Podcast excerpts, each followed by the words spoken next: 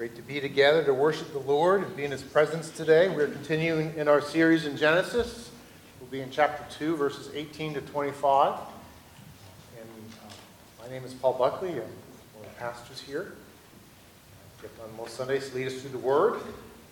So we'll be looking at this section of Scripture in our series in Genesis 2. Thank God for His Word. We live in a confused world that needs the truth the goodness and beauty of God's design that we find in Genesis. Gender is something we'll talk about today. Gender is a significant area of confusion right now. The World Health Organization has the following definition. If you project this, gender refers to the characteristics of women, men, girls, and boys that are socially constructed. This includes norms, behaviors, and roles associated with being a woman, man, girl, or boy, as well as relationships with each other. As a social construct, gender varies from society to society and can change over time. Gender is hierarchical and produces inequalities that intersect with other social and economic inequalities. Gender based discrimination intersects with other factors of discrimination, such as ethnicity, socioeconomic status, disability, age, geographic location, gender identity and sexual orientation, among others. This is referred to as intersectionality.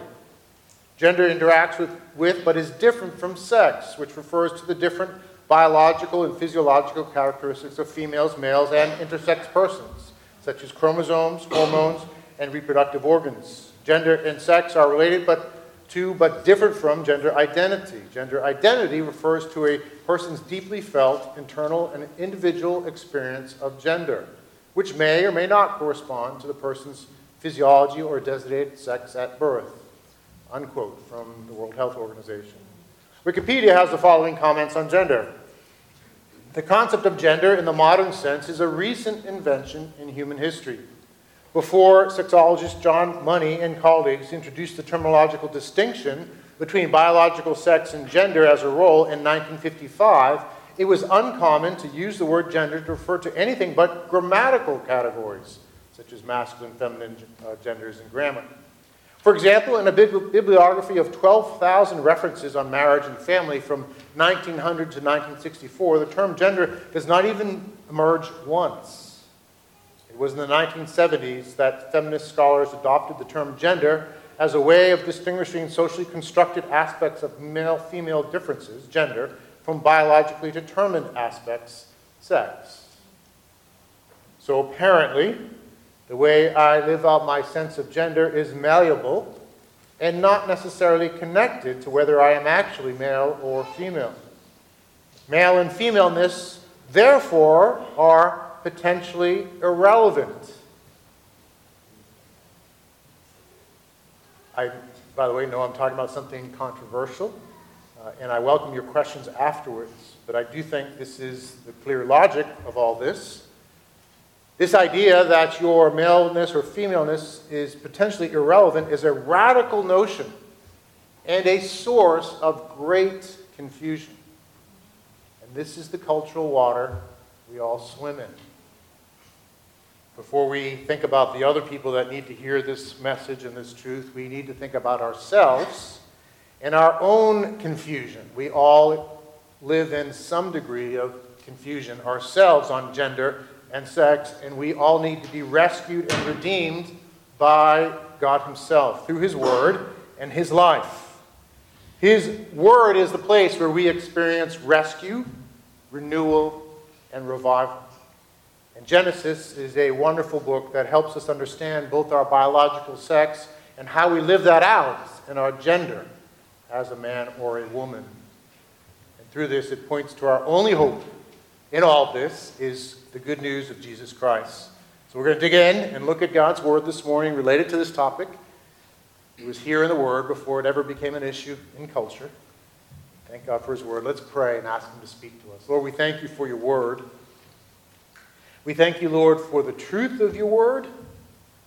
We thank you for the goodness of your word and its ways. We thank you for the beauty and glory of your word. And I pray you'd help me on this topic to clearly teach your word, to boldly and, and sensitively proclaim it. And I pray for all of us to hear your word and to experience power to live in its truth. Our hope is not in our own ability to think this through, but in you. So come now, Holy Spirit, visit with us, teach us, build us up, and Lord, use us as, beacons of, of light, of love and truth in our culture. We pray in Christ's name. Amen. Genesis chapter 2, starting in verse 18. Then the Lord God said, It is not good that man should be alone. I will make a helper fit for him. Now, out of the ground, the Lord God had formed every beast of the field and every bird of the heavens and brought them to the man to see what he would call them. And whatever the man called every living creature, that was its name. The man gave names to all livestock and to the birds of the heavens and to every beast of the field. But for Adam, there was not found a helper fit for him. So the Lord God caused a deep sleep to fall upon the man. And while he slept, took one of his ribs and closed up its place with flesh. And the rib that the Lord God had taken from the man, he made into a woman and brought her to the man. Then the man said, This at last is bone of my bones and flesh of my flesh. She shall be called woman because she was taken out of a man. Therefore, a man shall leave his father and his mother and hold fast to his wife, and they shall become one flesh. And the man and his wife were both naked and were not ashamed. God's word from Genesis chapter 2. We've been looking at this chapter. Last week we looked at the earlier section, and, and I talked about this chapter really being a, a zooming in on things that went on in chapter 1. So last week we looked at the zooming in as, as the man was placed in the garden. We learned that mankind was made for a covenant relationship with God, depending on Him, believing Him, and obeying Him for a life of blessing and purpose. This week we learned that mankind was made in two complementary forms to jointly, cooperatively image God and fulfill His mission for humanity. The truth in this section informs us about this and, and implies that we can only really know ourselves and our purpose when we know ourselves as male or female as a team, corporately, cooperatively reflecting the image of God. So let's dig into this section and, and learn about this that, that God has formed us in these two complementary forms to jointly together image God. This is zooming in on what goes in chapter 1, and I'm just going to walk through the section, starting in verse 18. Verse 18 says, Then the Lord God said, It is not good that man should be alone. I will make a helper suited for him. So previously, every time, every day that God makes something, how does it end? Well, before it says the evening, morning, whatever day, it says it was good, right? And then when day six, he makes man, making them male and female, as it says in chapter 1, it says it was very good. Now we have in chapter 2 a zooming in on that day, day 6, in particular the aspects of making mankind. And before he gets to the very good, he says something is not good. It's interesting. That should stand out to us. Something is not good. What possibly could be wrong with creation? What is not good here? What does it say? Man should be alone, right? So it's not good that man should be alone. There's only one human being currently in the storyline in chapter 2, and that's the man. Now, he's a man. He's a full man. He's not a, an intersex human or something that gets divided in two. Uh, everything about the chapter teaches us that. His name is Adam, just as it is later after Eve is made. He's called Adam, so uh, there's nothing here to say otherwise. So he's a man. He's a masculine man, uh, fully. And and this man is alone. And it says it's not good for man to be alone.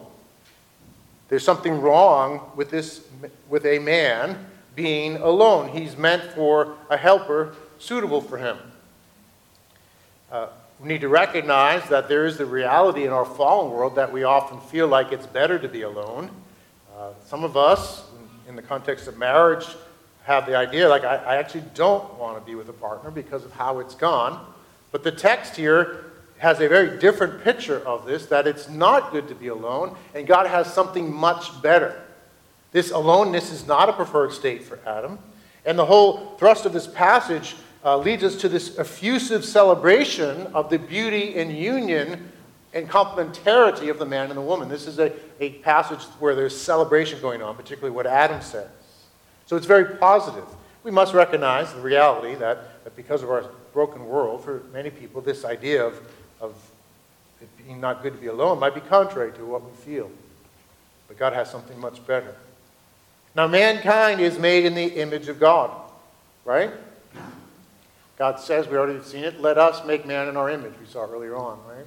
And we talked about the us there being the triune God, the, the word Trinity. That word Trinity isn't in your Bible, but it, it's, a, it's a theological word to describe what the Bible teaches about God, that God is a, a triunion.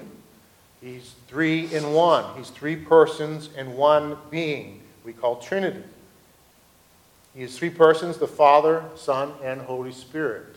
He has always been three persons. He will always be three persons in one. God is never alone. And so when he makes mankind in his image, he doesn't make mankind to be alone. He makes mankind to be in union. Now, first as a husband and wife, but next as a community of God's people, and then eternally in union with God Himself as the God man, Jesus Christ, and His church. We are made for community. We are made not to be alone. And so Adam is alone and he needs a helper fit for him a helper fit for him. What's a helper? Someone who helps, right? right? Someone who comes alongside and assists, aids, supports, and resources another, right? That's what a helper is. The word helper says nothing about the superiority or inferiority of the person. It just means that other person has resources. The first person doesn't and needs. That's important to understand. As a matter of fact, the use of the word helper is commonly used in the context of speaking about God. Psalm 33:20. Our soul waits for the Lord, he is our help and our shield. O Israel, trust in the Lord. He is their help and their shield. O house of Aaron, trust in the Lord. He is their help and their shield. You who fear the Lord, trust in the Lord. He is their help and their shield. Psalm 124 8. Our help is in the name of the Lord who made heaven and earth. And I could list many, many other scriptures that speak of God as the helper. The Holy Spirit is the helper. A helper is someone who has resources to help someone who doesn't have those resources. That's important to understand. The man, in this case, has needs. He has a need for companionship, he has a need for complementary gifts, he has resources that he needs in order to accomplish the mission that God calls him to. And what is that mission? To image God, to, to represent God, to, to live as a king and priest on the earth, representing God and who he is. And so he needs a helper that would bring resources to accomplish this mission. It says it's a helper suitable for him, fit for him. The word actually uh, can be translated in many ways. It can be translated as alongside him, before him, in proximity to him, as a counterpart. I think the best word actually uh, is a complement. He needs a helper who's a complement to him. And that I don't mean someone who tells him what a great guy he is. Uh, complement with an E in the middle, not an I, which comes from the word for complete. He needs a helper who will complete him who will help him be a, a complete set. That's the title of the message.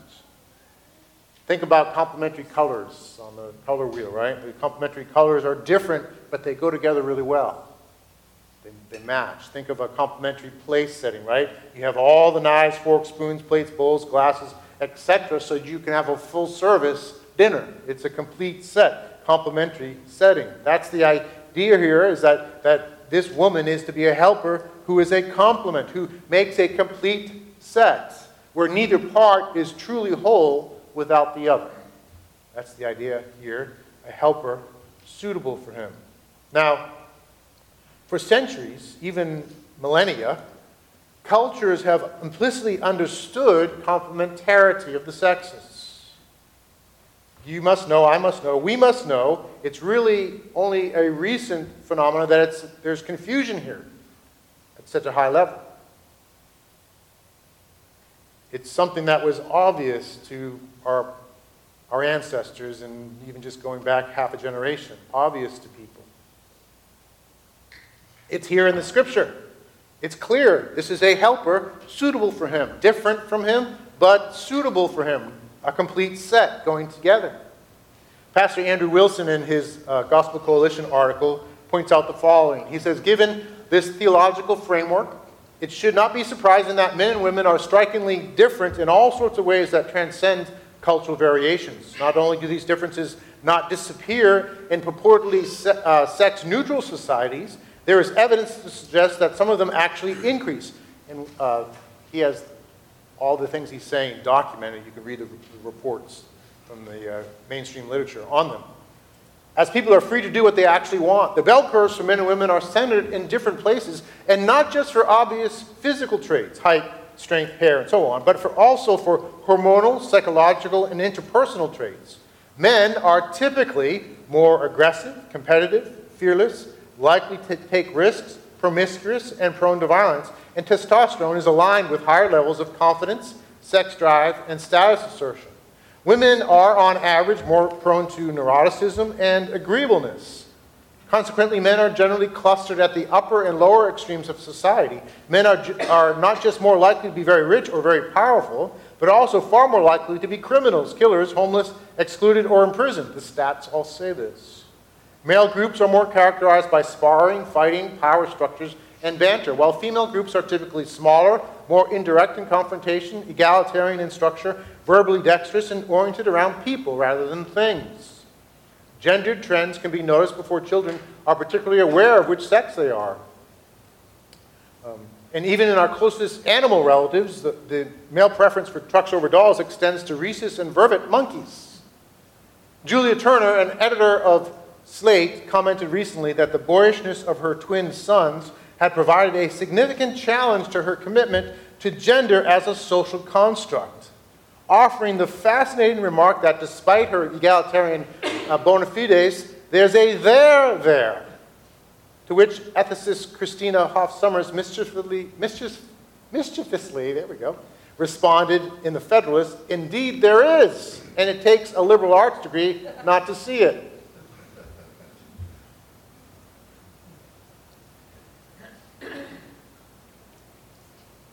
You can find that all online.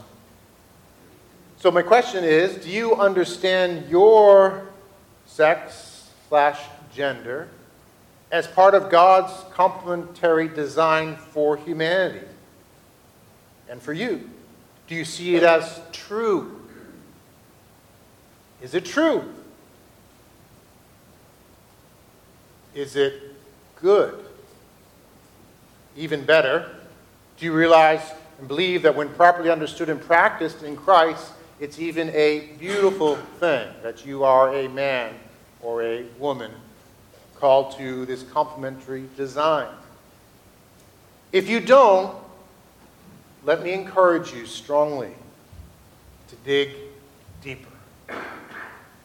You will need something more than following Christian convention or making concession to your Christian friends to make your way in this new world of gender dysphoria and existential crisis. Dig deeper. Find out that it's not only true, but it's good. And it's not only good, but it's beautiful, attractive, glorious. We're called to, made for this complementary relationship. Well, moving on, verse 19. The next step is an interesting thing in this whole exploration of the helper suitable for Adam. It involves a diversion of sorts in verse 19. The candidates for the complementary role are brought forward, and they are what? Who are the candidates that are put before Adam? the animals, the birds. And God brings them before the man, and whatever the man calls every living creature, that was its name. And in that section, you'll notice name and calling happen four different times. It's emphasizing this, this role of mankind as the namer of the creatures, and therefore mankind has uh, prerogative over the creatures, re- presides over the creatures. So naming in Scripture uh, is connected to headship, uh, reigning. So the man is in charge of the creatures here. He is the head of the creatures. He gets to name them.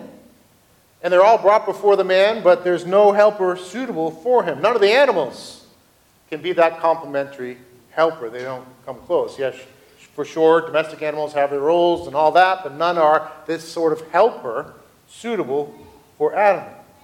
And so in this story, at this point, verses 19 through 20, Adam is the dejected Prince Charming trying to find somebody that will fit in the glass slipper. And there's nobody.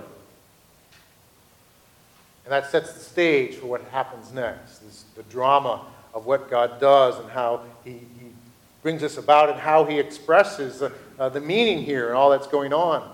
He puts the man into a deep sleep, performs a transplant of sorts, uh, extra- extracting part of his side, a, a rib, as it says in our translation, I mean a side. And he takes this side out and he builds it into a woman and then presents her to the man. Now, how this happens is really important. It's part of the, the story, it's part of what happened actually, but, it, but it's recorded for us to teach us about the nature of this complementary union. Adam was made from what material? What did we see last week? Dirt. Dirt, right? God made him from dirt, he breathed into him. Eve is made from what material? Rib, the side. Very different. She's not a separate being. She's not made out of her own pile of dirt that, like Adam was. She's taken from the man. That says a lot. Teaches us a lot about the nature of the relationship between the sexes. It goes beyond just marriage, by the way. It, it indicates that this is a unique partnership. This is a binary complementary pair that are meant to be together.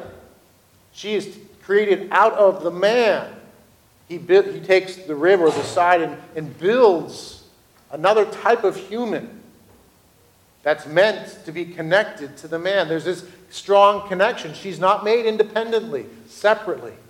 Though she is the image of God as well, indeed, right? Chapter 1, he makes us in the image of God, male and female, he made them, right? Very clear. This is a, a human, fully human being who, as a fully human being, images God, has all the rights and responsibilities of a full human, but she is made from the man.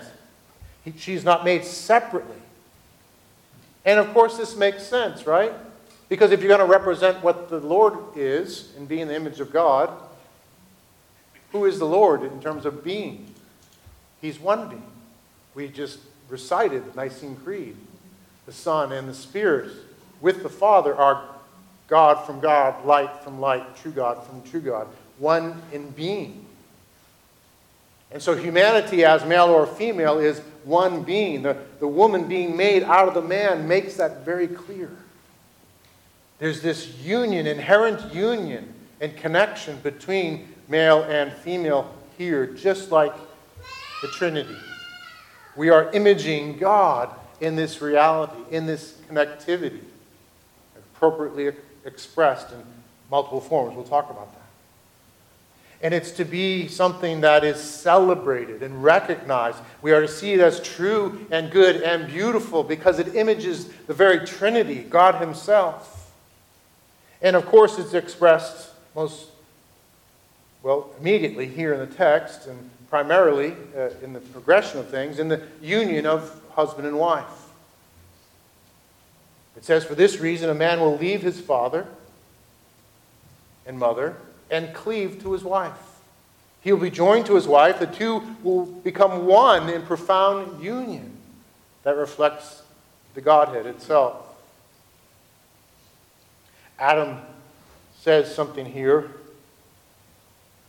that is poetry, Hebrew poetry. He says, This at last is bone of my bones and flesh of my flesh. She shall be called woman because she was taken out of man. This is, this is Adam celebrating. The woman is brought to him. He's been spending his time trying to find somebody that would fit in the slipper. And now this amazing being is brought to him. And he recognizes immediately what's going on. This is bone of my bones and flesh of my flesh. This is amazing. This helper suitable for me is fantastic. And she will be called woman, for she's taken out of a man. That's the first introduction of those words, by the way, in Scripture. It's a different word than Adam. In Hebrew, it's ish and isha, just like in our language, it's man and woe man. And that language is highlighting the connection of them, the man and the woman. It's an amazing statement here. Uh, this, this chapter, uh, chapter 2, verse 23, what Adam says for a few reasons. First, this is actually the first recorded human speech in history. Right here, written down. It's a second, it's a jubilant poem that celebrates this what's going on. But it's also a thirdly a pledge of the union. Adam's poetry here is not just that he's excited, not that he's speaking for the first time, at least recorded, but he's actually it's it's like a wedding vow. He's saying, This is the gift, and we are one. We belong together. That's what's going on here. Now, they are husband and wife at this point. But this teaching, this section of Scripture, these things are not just about the marriage union. These truths are meant to be expressed wherever men and women coexist. It's to be expressed in community, among God's people. Church is perhaps the next most profound place where masculinity and femininity, men and women, male, maleness and femaleness come together, distinct but in union. The church is not to be a place where men or women lose their distinctiveness as men or women. Our equality before God is not equivalency. A man doesn't equal a woman and never, ever will. Yes, both are human, both bear God's image, both equally worthy as such before God, but they are forever, forever different. So in the church, men and women are to have different roles. They're to express this, this design of God in our roles. Women and men both serve in diaconal roles, according to 1 Timothy 3, but if you look there, there's a difference in the in the description, the qualifications. Slight difference there. Men and women are both to co labor in the gospel, but they bring with them their masculinity or femininity. Men only are to serve as shepherds, shepherds being synonymous with elders and overseers. Men only are to be shepherds according to the explicit commands of the New Testament, but, but based on deeper truth that we see here in Genesis 2. Only men are to serve as shepherd leaders. Remember, Jesus, the chief shepherd, is a man. That is significant. God became a man. He became a human indeed. That relates to all of us. But he became a man version of humanity, not a woman version of humanity. Those are the only two options. And that is significant. It's not a concession to ancient Near Eastern culture that he had to be a man because he wouldn't get along otherwise. They wouldn't listen to him if he was a woman.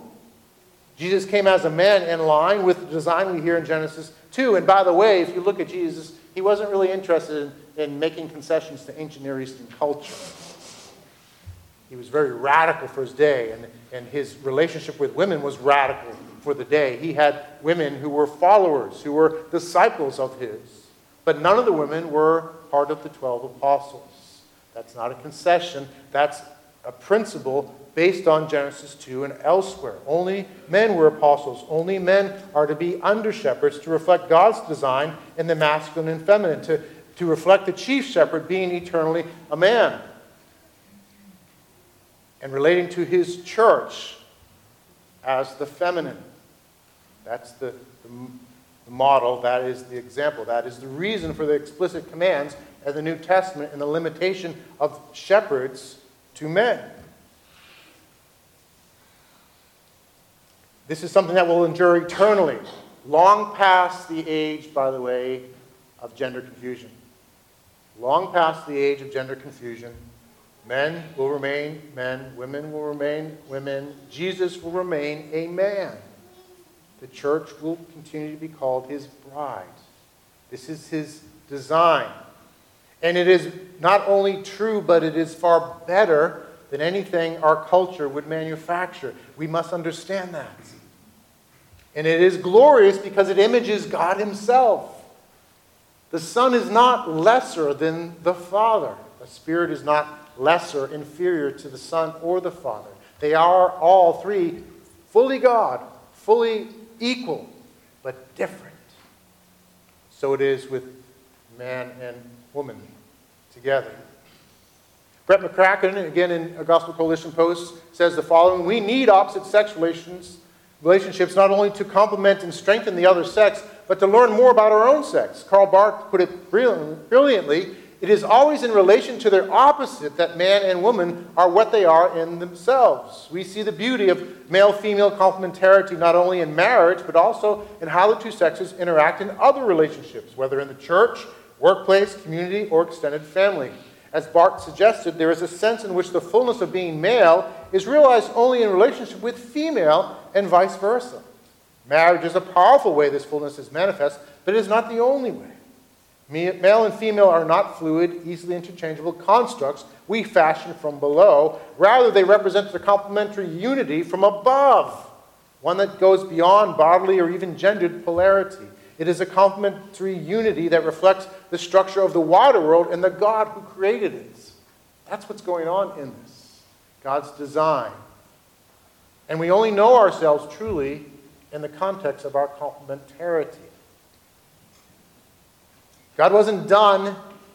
He wasn't able to say it's very good until he made both the man and the woman to walk in union together. We don't know ourselves apart from our maleness or femaleness in relationship to the opposite sex before the Lord. It's vital and important. The fall into sin did not negate this nor intensify it, it only distorted it. And we'll talk about that later when we get to chapter 3. And in Jesus' redemption that comes, he doesn't move us beyond the, the design we see here, but he restores it. This is what's going on. One little side point quickly uh, the woman is further described in chapter 3 as, uh, according to her name, Eve. Eve means life. She's the mother of all the living. And that's insightful for what femininity includes. Part of the nature of womanhood to, to bring life, to bring life not only to children, but to families and community and church. Their gifts of nurturing and caring and connecting and cultivating and thriving in relationships are key in the life that God would bring. Just as Eve was named life, so every woman brings uh, with her the gift of bringing life to what she does. Men don't typically excel in these qualities to the same degree. And so the life that comes from, from women fully engaged in the church and in community and in, in their occupations is part of God's design. Don't hear what I'm not saying. I'm not advocating traditional roles. I think that there are many roles that, that a man or a woman could serve in. But no matter what role that you are serving in, you are always a man or a woman. And you bring with it God's design and these particular qualities of, of men and, and their responsibility uh, to lead. The man is the leader here. He's the one naming Eve, he's the one who's made first. He's leading here. And that's part of what he's called to do is to provide leadership, to provide initiative, provide protection and provision. But in relationship with the woman who comes alongside as the helper with her giftedness to make him fully successful. That we bring that to whatever we do and whatever occupation we pursue. We are to express our masculinity or femininity appropriately. We never can leave that behind.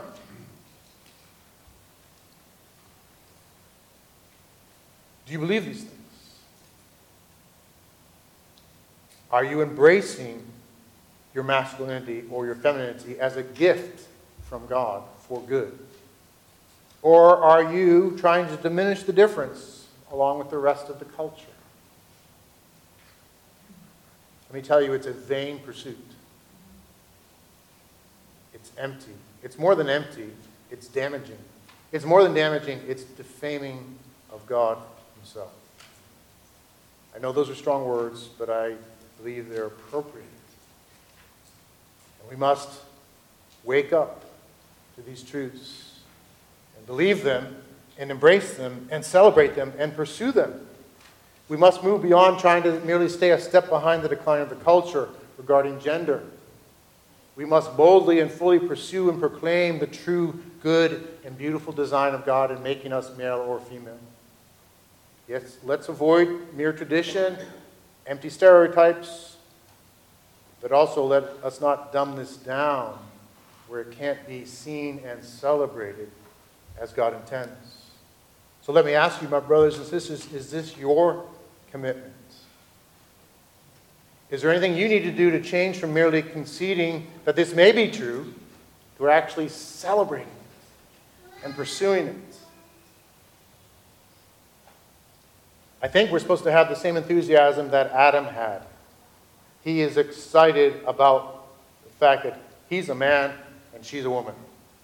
We should be excited about God's design and pursue it with the same gusto. Finally, verse 25. Verse 25 says uh, something very profound. It says that the man and the woman were both naked and were not ashamed. What is going on there?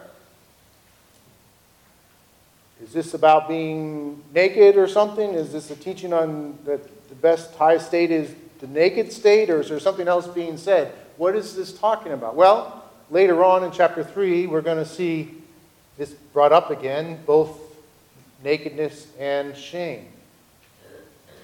So this is connected here. After the fall, it says that the man realizes, they realize that they're naked. What does that mean? Do you think that maybe like they just didn't catch it before? Like, oh, how'd I miss it? I don't have anything on. Is that what's going on? Or is there something attached to that? Is there a meaning, a deeper meaning? In Scripture, there is. And, and nudity in Scripture is connected to the idea of, of, of being vulnerable, being exposed, of, of being, of being uh, in abject poverty. That's the, that's the connection. And so the shame here is, is connected to sinfulness and, and, and the dirtiness of sin, but not the dirtiness of the human body. Let's not make that mistake. So there's actually nothing necessarily sinful about nudity. There's lots of teaching in Scripture uh, uh, that informs us about being clothed, so don't hear what I'm not saying. Um, but it's the, the, the things that it's pointing to that are most important here. You see, Adam and Eve, before they fell into sin, they felt covered, they felt clothed. They lived in this peaceful, perfect relationship with the Father, dependent on God, Father, Son, and Holy Spirit. After. They were in harmony with each other. And so, in a sense, they were clothed spiritually, they were, they were safe. And they were properly adorned with spiritual garments of a right relationship with God and with one another. But in their sin, all that gets removed. And now they realize, in and of themselves, they are so vulnerable and exposed and dirty because of their sin. And so the desire to cover up here had to do with, with the shame of, of their abject poverty, their exposure, their loss of dignity in, in their broken relationship with God. And clothing speaks to all those things. So, hear what I am saying. We are made to be adorned, not naked. But this is in the storyline where, where their, their, their lostness, their vulnerability, uh, their, their abject poverty apart from God is, is made clear. And so they seek to hide themselves later. They lost all those things and they were exposed. And God provides for them in chapter 3. He provides covering for them in chapter 3. And is, as we draw to a close, I think an important point to make. In chapter 3, verse 21, it says, The Lord God made for Adam and for his wife garments of skins and clothed them.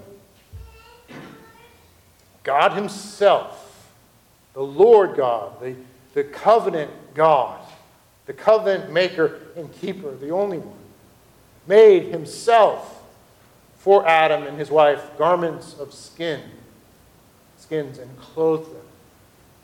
And up till that point, there had been no sacrificing of animals that went on in the story, no need for such a thing. But all of a sudden, Yahweh God Himself is covering Adam and Eve and their shame with the skins of dead animals, animals that were put to death. What can that mean? Well, as we read the whole storyline, we know what it means. First, it expresses what our covenant keeping God is like. He's a God of mercy. He had told them, if you, if you do this, you will die. And they, he could have put them to death both spiritually and physically immediately. They experienced immediate spiritual death. But they were not put to death. God had mercy. But he didn't just refrain from putting them to death, he provided covering for them with skins, with other animals that died in their place so that they could be covered. Fast forward thousands of years, and we see the fulfillment of this.